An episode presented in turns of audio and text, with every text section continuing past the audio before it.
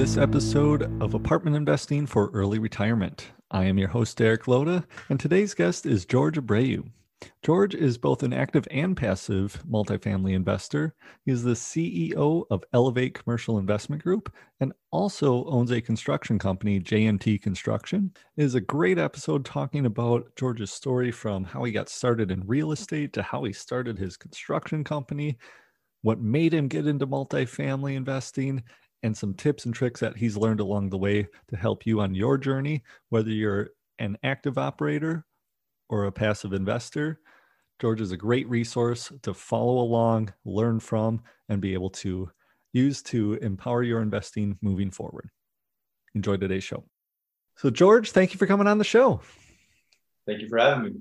Um, yeah, I figured just jump right into it. Uh, I know I've been following a lot of your stuff that you've been been posting on uh, on LinkedIn, on Facebook, everything like that. A um, lot of great stuff. Highly encourage uh, just in general for people to make sure to connect with you. But for those who aren't uh, familiar with you, would you mind just giving a little bit of your background, your story of what what leads you to uh, today? Yeah, yeah, yeah, no, absolutely. So, um, started investing in real estate about 15 years ago. Um, graduated from college with an electrical engineering degree. Um, during that time, I kind of knew I didn't want to go into the engineering field. Um, and that's when I started looking more into real estate investing. And um, ended up graduating, and, and I went to work for UPS in the engineering department. And then um, started doing deals on the side and finally did enough where I felt comfortable leaving my W two and and doing real estate uh, full time. Um, that was single family homes back then. Uh, did quite a bit of wholesaling and fixing flips. Really uh, took a liking to fixing flips. You know, taking transforming a property and um, adding the value that way. So started doing quite a bit of those. And then um, i wanted to scale up. And to do that i kept running into the issue of finding good contractors and not getting burned. And um, finally to the point where i decided to bring in uh, start my construction company my own company and start doing uh, the rehabs ourselves.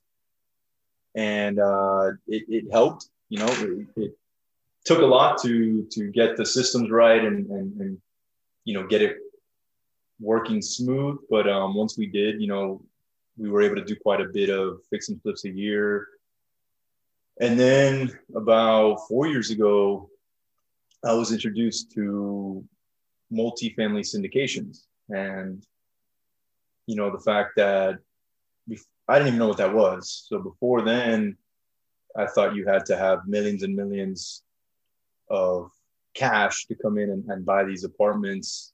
Um, you know, I figured there was debt you can get. I mean, that was another thing I didn't realize the financing was so much better on the commercial loans. Um, so as soon as I was introduced to that, I mean, I, I fell in love with the idea of owning apartments and, and having the scale instantly and, and just buying one property you've got 100 plus units. Um, so i started educating myself and, and uh, networking and just engulfing myself in that industry and, and um, that sector of real estate.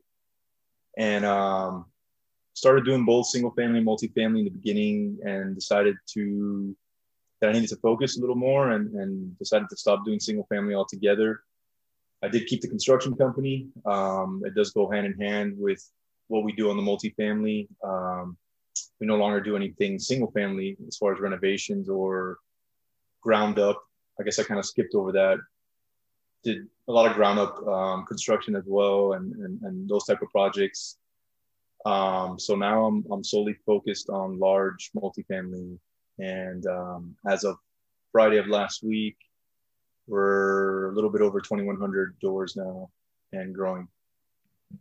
Yeah, that's awesome. That's uh, I know quite the uh, quite the toll that adds up, and it can be a little bit overwhelming when people think about that. And I'm sure you know, like like you mentioned, thought uh, you needed to have millions in the bank to be able to get into it. And uh, I went through the same thing, didn't even know that it was an option. I figured I had to do single family duplexes, stuff like that. And maybe 20 years later could get a, you know, 50, 60, 80 unit building, you know, but yeah, it, it's something that until you're, you're aware of it, uh, you would never even consider going into it. The power in multifamily is uh, incredible uh, once you get that scalability. But uh, you know, when you were kind of making that transition, once you heard about it, what were some of these hurdles that you had? You know, like how did you?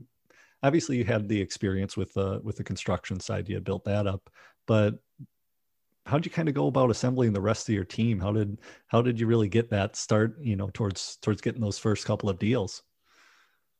Yeah, um, you know, the first thing I noticed is, so I, I still did have the construction company running, so you know that was taking some of my time. And then um, the the market was really hot.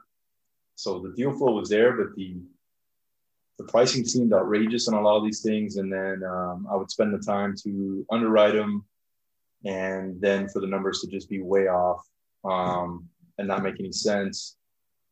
So i guess the first bottleneck i kind of ran into is, is being able to have the deal flow. You know without a deal you don't really have anything, right? Um, so we brought somebody on board that that could um, solely focus on finding deals and, and underwriting them, um, or at least doing a high level under underwrite to where we know it's at least good enough to spend some time on it.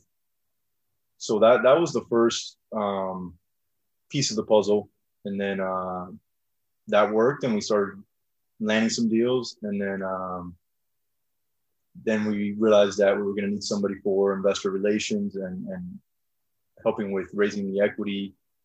Um, so we brought that piece of the puzzle, and um, now we're looking at maybe uh, bringing someone to solely focus on asset management and um, possibly some more on the raising equity side as well. Yeah. So when you were kind of going through from that process, from when you were, you know, starting to go towards uh, towards multifamily until you you got that first deal. I mean, it, it it's kind of similar to uh, the last uh, couple of years with deal flow's been pretty good, but some of the pricing is uh, a little out of whack. You have to you certainly have to take a look at a lot of them to find a good deal. But um, you know, how long was that process from interest in it, putting that team together until you were taking down that first deal? Um, time wise, I think uh, somewhere between six to nine months. I think till we till we found our first deal. Um, that sounds about right. Okay, and then was that uh, you know did you just from the start go right into uh, you know some bigger value add deals uh, with your construction background, or uh, did you kind of just do a little bit more of a, a stability play there uh, to start out? Yeah, yeah. So I guess I can I can go more into the process of finding that first deal too. You know, it it, it did take about I want to say at least hundred deals that we under underwrote um, until that one penciled. Uh, it was smaller than than we wanted to find, but um, it was off market and uh, we were able to get it at a low basis. So we thought it was it was good. You know, looking back, I'd, I'd probably want to go more units. It was 37 units, um, you know, uh, which makes it a little difficult to have the proper on-site staff that you really want to, so you wouldn't have to be so hands-on. Um, but it was it was a good learning experience. Uh, and then our next one after that was 216 units, so we kind of learned our lesson quickly. Um, nice. So, you know, and can... sorry, I didn't answer your your question as far as the, the value add and renovation. So yeah, that that one was a complete. Um, we did a complete change on the, the tenant base, uh, complete reposition. Sorry, that was the word I was thinking. Um, we rebranded it, and uh, I think the market rent was off by 250, I think, or so. Um, so we knew we were going to have to pretty much get rid of everybody and, and um, a lot of uh, drugs being dealt and um, a lot of stuff stuff going on in there. So you know, first thing we did was secure the property, and then um, we did a complete renovation. Yeah, so you really jumped right in. That was that was a project and a half to to start out.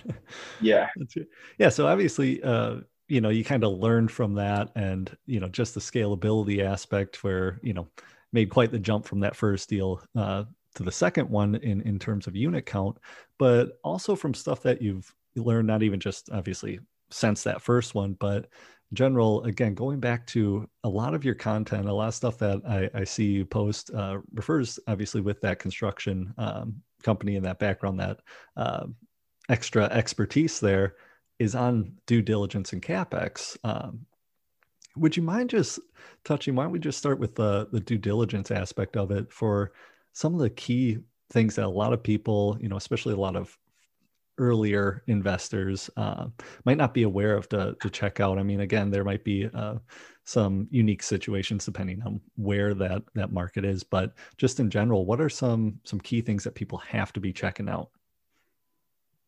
Yeah, I mean, there's some items that if you know you don't get them inspected and you don't put them into your capex budget, um, you can find yourself underfunded and um, having to either not renovate as many units as you wanted to or having to do a capital call or whatnot. So, um, you know, the biggest one is, plumbing. Um, and there's a lot that goes with plumbing. So, one is your, your sewer lines. You want to make sure to get those scoped and, and have a good idea of what you're dealing with. Um, you know, having to fix a broken sewer line under a building could co- cost quite a bit. Um, so you want to make sure you have that budgeted for. Um, if you've got boilers, you want to make sure you inspect those. If um, one of those goes down and if you got to replace it and it's not in your budget, I mean, you know, that could be 50 grand right there. Um, then kind of the same with uh, HVAC as well. You want to, even if you have individual HVACs, um, what we do is we, we take a survey of, of the age of all the units. Um, that way we have an idea of, you know, depending on when you do your inspection, you may not notice that there's a bunch of AC units that are out, but then when that summer hits, especially in Texas, um, you're going to be getting a lot of calls if your ACs aren't working. Um, that's the last thing you want. So we got plumbing, HVAC, your roofs um, don't uh, don't just take the owner or broker's word for when they were installed. Um, roofs can easily be installed incorrectly, um, and that way you, you want to make sure you have a professional check them out, and especially if they're flat roofs. I mean, there's a lot that can be done to kind of cover things up on flat roofs. Um, drainage. I think drainage gets overlooked quite a bit, and it can cause a lot of issues. So, if the water is not draining away from your property, and it's draining towards your property, um, it can cause you know foundation issues. You can have water intrusion. Um, so you definitely want to get that checked. Um, those are some of the major ones. I would say one thing too is during your due diligence, take your your upgrades into account as well. Like don't just focus on the deferred maintenance, which yes, you need to know that for sure, but also get numbers for your upgrades and what that's going to look like so that you have the full picture and you once again you come in with the right amount to get your, your business plan executed. Yeah, yeah, I think uh you know it's just a lot of people might might look at that for what is just the immediate repairs that need to be done and uh, all of a sudden there's time. It's you know it's great but uh, how about the upgrades you plan on doing you know what's that going to cost Yeah, yeah, the upgrades, the stuff that's going to generate that additional revenue, and uh, you know, all of a sudden you're burning through your budget through uh, fifty percent of the units you thought you were going to be be doing. But I, I do want to go back to the flat roof um, aspect of it because I know I, I've I've spoken with many people that they won't even consider properties that have flat roofs, and others are you know there's no problem with it. Um, for you w- with your company and, and just what you've done with it, you know, is there a, a certain like type of roofing material or stuff that you know people should really watch out for like an added layer with that where some might be fine and and others you know if it has this type of job that was done to it you know it can come up as a red flag? You know not not necessarily. Um i guess the one that's probably the hardest to kind of um, determine the the condition of the roof would be a, a tar and gravel. Um, where you literally just have like gravel laid over the flat roof. Um, you know, it's hard to see any issues in that, and it's hard to um, pinpoint where your leaks are coming from as well. Uh, so when I see those, I'm most likely going to overlay or replace that roof. Um, but other than that, I mean, all the other materials you you can get um, a good feel for it with a good inspection, and then as long as you're budgeting to do whatever needs to be done, then you're good.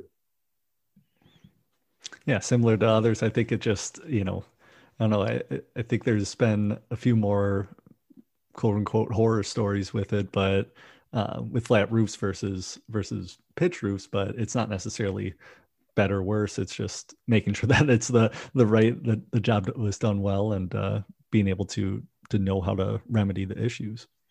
Right so um, you know now moving into a, a, little bit of the the capex stuff you know obviously that's that's something that um, again goes back to you got that construction background so you've been able to i imagine be able to get a much better rein in on on what those costs are. Um, but from going through with your portfolio and you know just uh, kind of seeing what others have done what are what would you say is some of the stuff that you know is really an overspent item for improving it in, in terms of i mean again um, it, it kind of ties in each market might have different demands but like from your experience stuff where where people just keep spending more money on a renovation they're over renovating uh, you know an aspect of a unit where you know it's where they're not really trying out like a different article maybe like with countertops countertops excuse me going to granite versus you know just uh, a laminate a nice uh, you know an hd laminate or something like that. Do you have anything on that? Um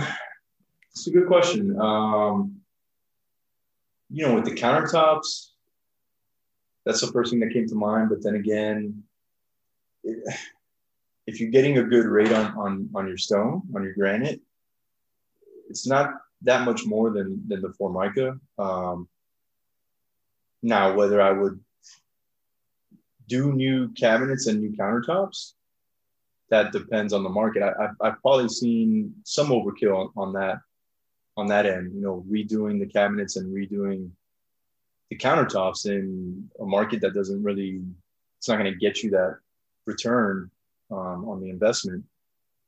Um, other than that, you know, I trying to think of uh, something else that that stands out. Um, but yeah, nothing's coming to mind as far as interior units. You know, maybe on the exterior, um, I would say on amenities, like don't just do certain amenities to kind of check off that box and, and you know say okay well yeah i put in the playground we're good um, you know actually do something that your your tenant base is going to enjoy and that they and that they want um, i can give you an example so we had planned on doing it was actually a dog, a dog sorry a dog park and um, before we moved forward with it, we, we took a survey um, of the tenants and, and asked them what they would really want. And a soccer field kept coming up, and the kids there was an area where the kids would go and they they would play soccer, and we had to be replacing windows left and right. Um, so we decided to go ahead and, and put a soccer field instead, and I mean they loved it. Yeah, I remember seeing uh, seeing pictures of that transformation completely change that space. Do you, you know, do you really when you're going into um, when you're buying a property and and you're going to be going through for amenities and uh, just your upgrades, do you usually do a survey just to see, you know, get a gauge for what that tenant base, you know, what's going to be the best added value to them for amenities, or you know, was it just kind of a situational one uh, for that property? if it's not obvious, then then yeah, definitely. I mean, we're we're always speaking to the residents, and um, as we're doing our walks, we're always talking to them, asking them what they what they like the most, what they like the least. Um, I mean, you, you've got to stay in touch with them. Um, that's how you're going to one build a community feel, two you know help your turnover, um, and I think that that gets overlooked sometimes. Yeah, I mean it. Again, it's it, our our residents are our customers. You have to keep the customer happy. What is going to be able to you know create that sense of community because it really is a community within a community. So you know, again, what's going to keep them there? Well, right. obviously, you need safety. safety, you know, you have a, a staff that if there's a, a, maintenance issue, you know, it's it's dealt with. It doesn't take two weeks to get a new air conditioner in the middle of uh, August in Texas, uh, you know, and yeah, being able to again create that sense of home where they enjoy going back there at the end of the day. It's not like, oh, it's my junky apartment. No, this, yeah, come look at where I live. You know, we have the soccer field for the kids. It's great. It's all this stuff. You know, that's going to keep them there because turnover costs. I mean, that that adds up in a in a hurry. So if you can keep them there from being a two year resident to being a four year resident, I mean, that it's that that's really where a game changer can come in because you you make you make that investment to make the units themselves and the property you know nice but how are you keeping that that feel that you know the the likability of that community for those residents to keep them there. Right you increase the proud of ownership as well in a sense and um, hopefully less you know if they do leave they won't leave the apartment a disaster hopefully.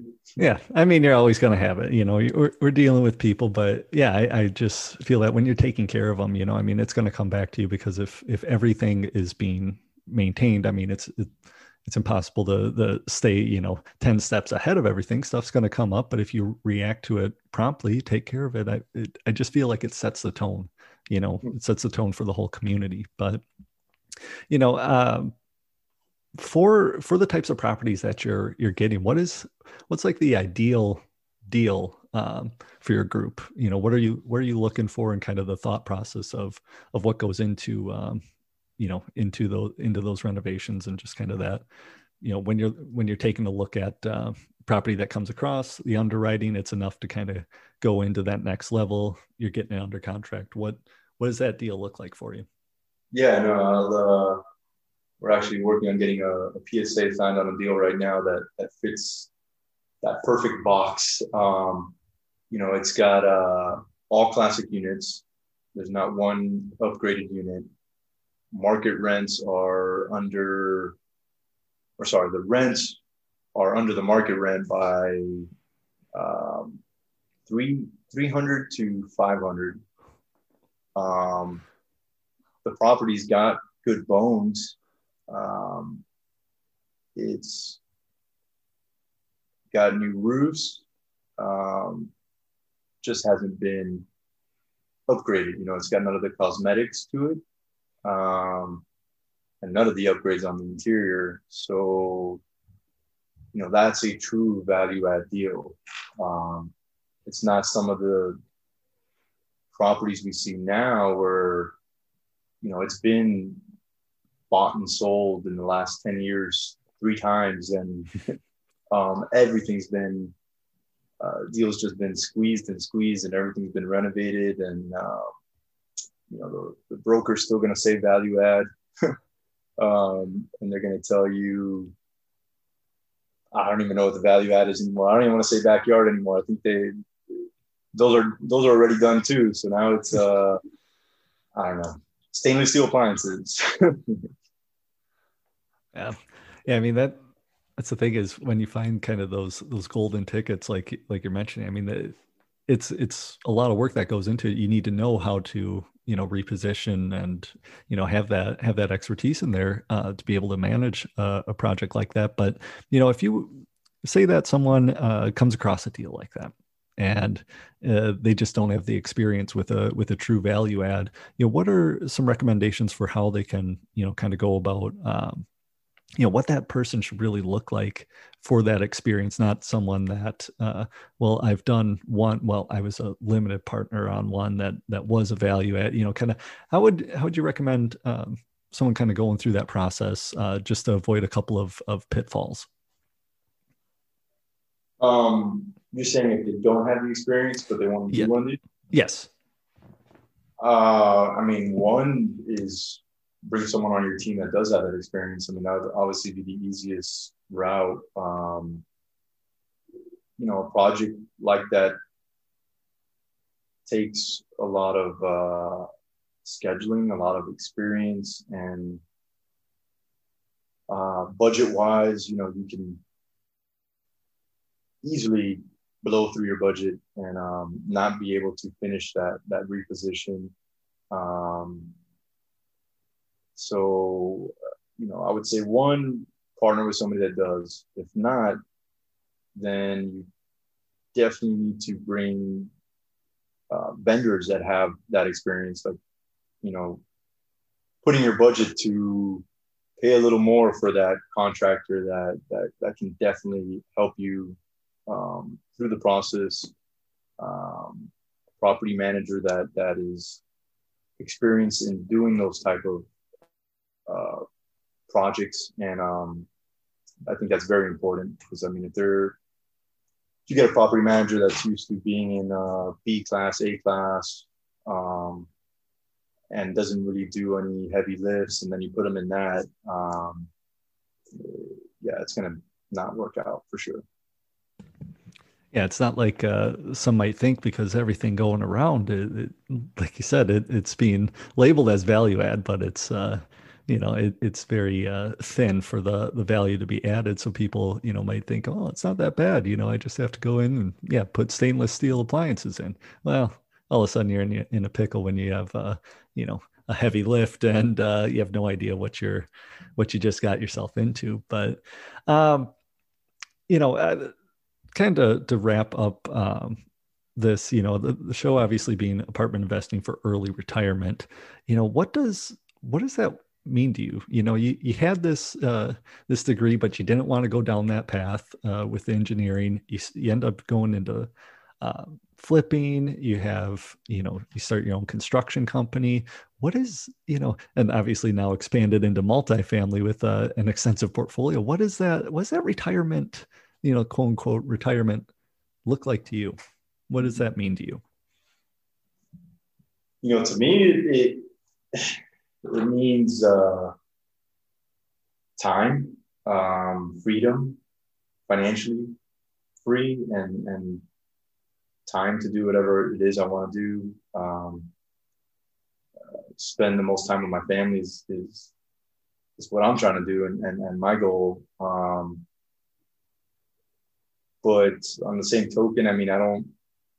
Me personally, I I love to work, and I and I love to build the things that I'm building, um, but to where I can grow it to a certain extent and have the right team in there, where I'm more um, just spending a little bit of time making sure we're heading in the right direction.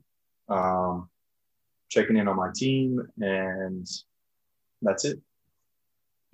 Yeah, just get that oversight role, and yeah, be able to. Uh, again, the one thing uh, one thing we don't get more of is time.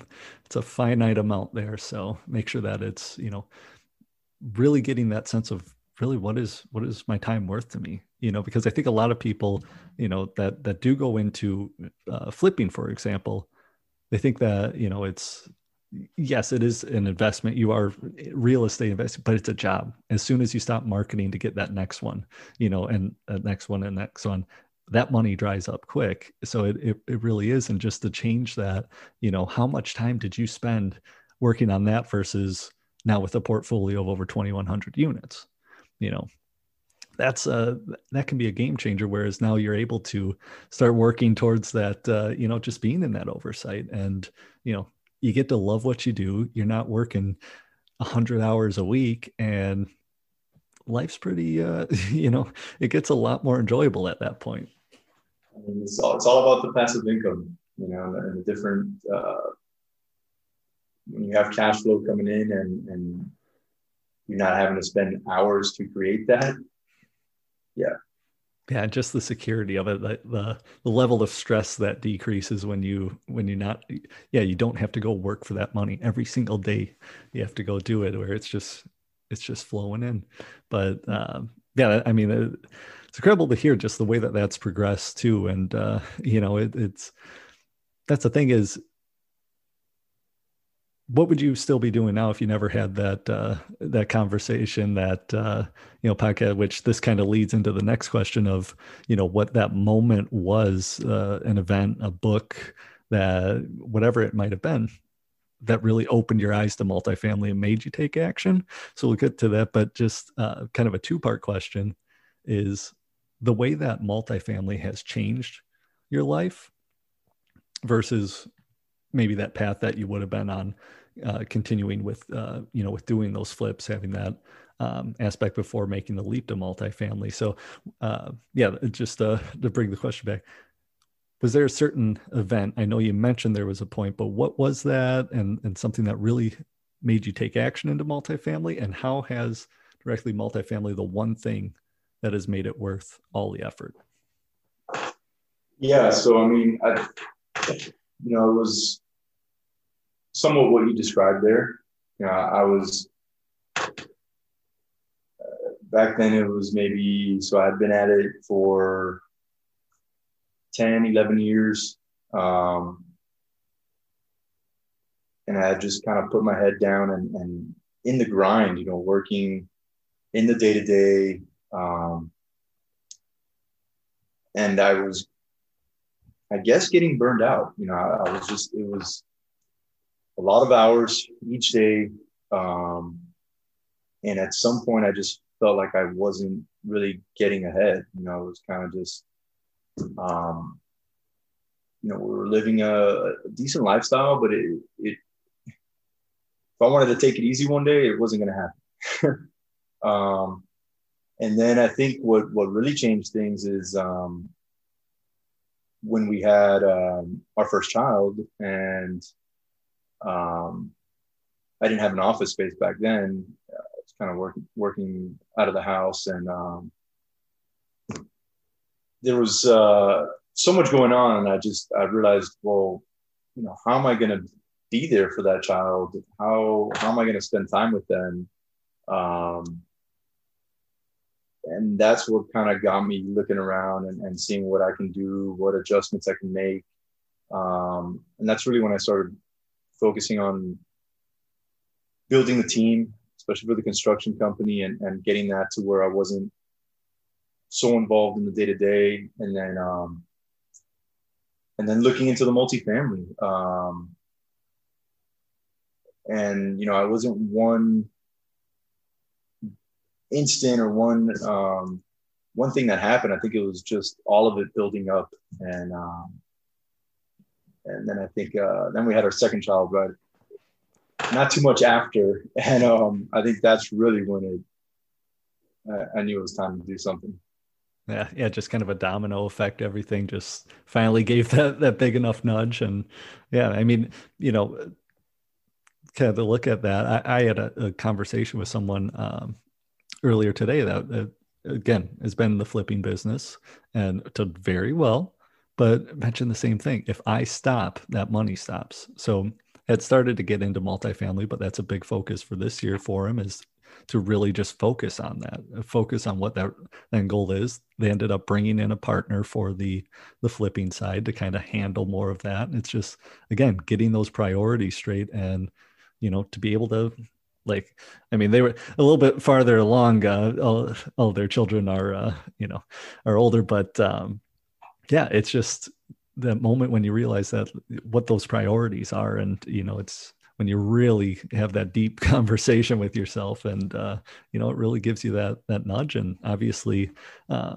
the rest the rest is history uh, to this point. I mean built up uh, an incredible portfolio. And uh, yeah again i just the amount of insight that you share too i think is very beneficial to uh, um, to the community as a whole is just these quick little videos, these posts for what you're doing, the way you go about it, you know, and that's something that I think is really, uh, really helpful for myself and, and for others. So certainly appreciate that. Uh, but you know, if uh, if people want to to reach out to you to learn more about what you do, um, what would be the best way to go about that? Where can they find more about you?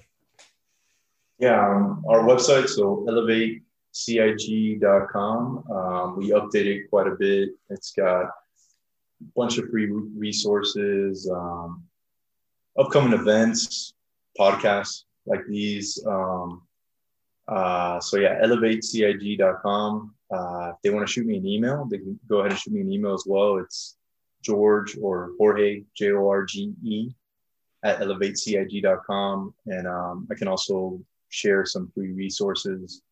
I've got a due diligence checklist and a bunch of other forms I can I can send. Great. Well, yeah, we'll be sure to have those in the in the show notes for an easy uh, easy click for people. But again, George, I really appreciate you taking the time. Um, always appreciate your insight, and uh, you know, enjoyed having you on the show, and look forward to to seeing your continued success in uh, in multifamily. Thanks, Derek. Appreciate it, man. Take care.